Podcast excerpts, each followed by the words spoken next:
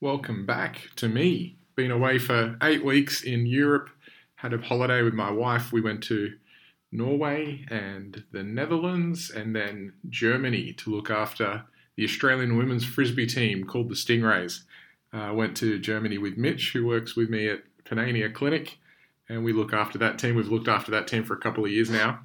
Um, so, yeah, really awesome to go overseas and look after an Australian team in a very unique sport. If you haven't seen frisbee, get around it. Just YouTube it. Um, some of the, I actually believe these are some of the greatest athletes without professional support that I've ever seen. They are fast, they can jump, they can catch, really good reflexes, and a lot of them were actually poached by the women's AFL, which we've all seen has risen tremendously in the last couple of years. So it's a really cool sport. We had a good time doing it, and I thought I'd get back into podcasting because it's been a while. Now, the question I'm going to answer today are is what are the qualities you look for in a new grad? So, what are the qualities you look for in a new grad?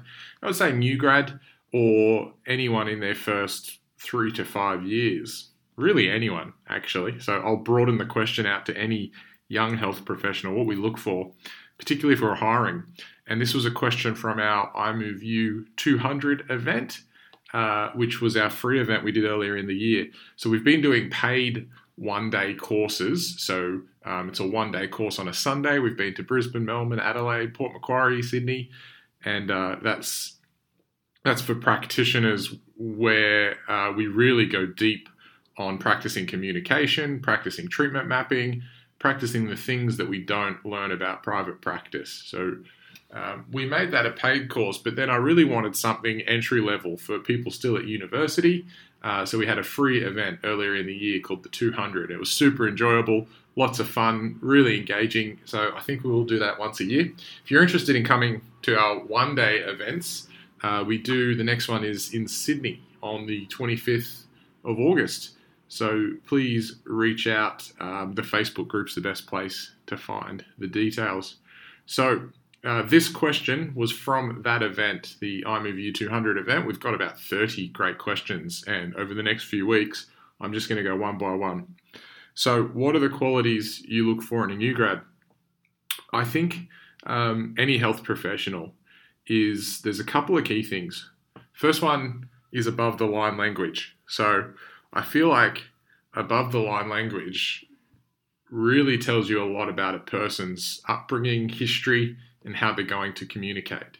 So, above the line language is really focusing on solutions, not problems. As an example, um, someone might often talk about things they don't like versus things they enjoy.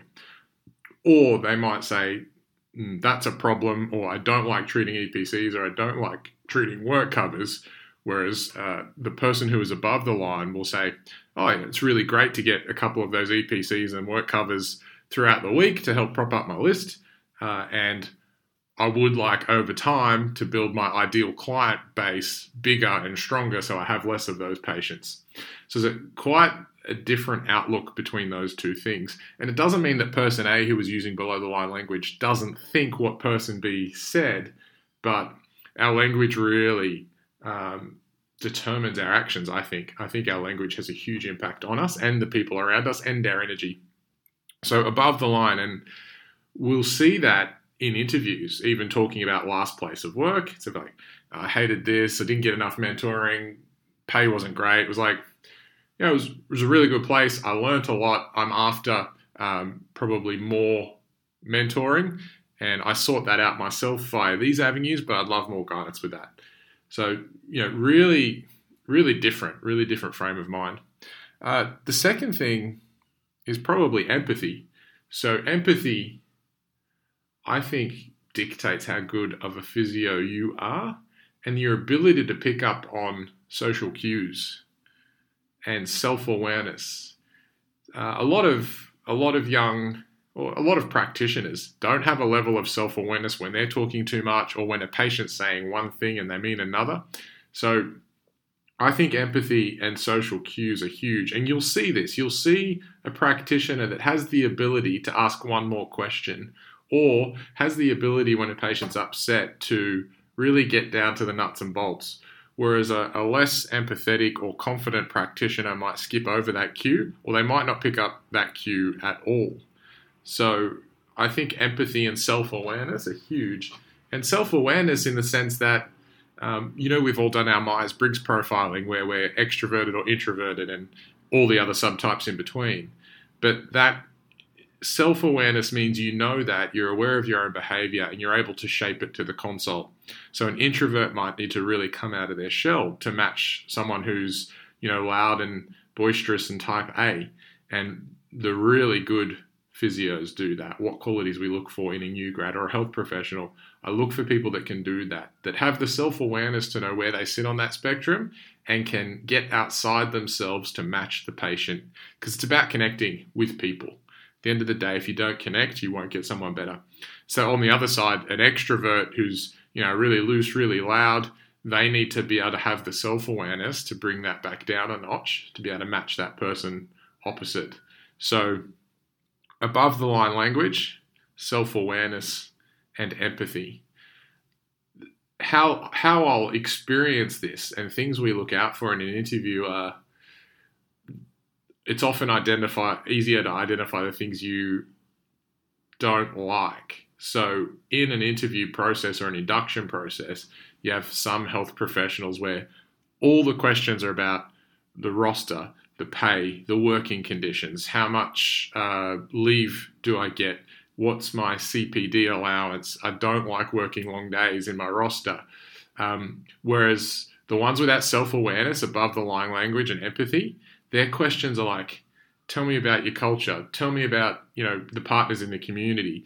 Um, what gyms do you work with? What's your ideal client? Um, what makes you guys unique? What are you aiming for? That that really shows a lot less selfishness, doesn't it? It's like I want to know about the values and the mission of this business, not my pay, not my working conditions, not any of that stuff. That stuff's important, but I really feel like it doesn't leave a great impression when, you know, a huge part of your talking and communication with a new employer, particularly, is about conditions, pay, CPD, sick leave, long days, hours. If you can be that new grad or that health professional that asks about vision and mission and values and ideal clients and um, I'd love to attract more runners. How do I do that? I have an interest in shoulders. I'd love to work with you on that. It's above the line language. It shows self awareness. It shows empathy.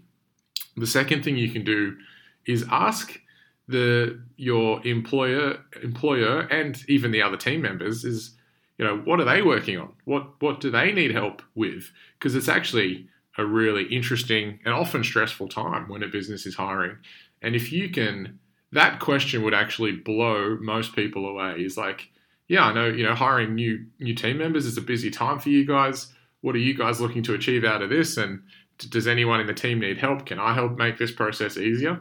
Imagine the difference between someone who's asking about conditions and pay and salary and roster versus a person that steps outside themselves and says, you know, how can I help you?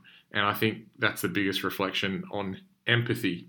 So I think I'll leave that there. And it was a great question. Thank you for that. Hey, if you can help us get back into a rhythm and rate our podcast, that would be amazing. You can leave a comment or you can just hit the five stars for us. You can share it. If you're interested in our one day event, Sydney, 25th of August, get your employer to cover half, only be a couple hundred dollars for an awesome day. We do stuff that I still have not seen other people do. A lot of it is actually practicing and filming. That helps you become more confident. It helps get your scripting right. It helps you pick up on all those things you don't like uh, about how you say things and when you say things.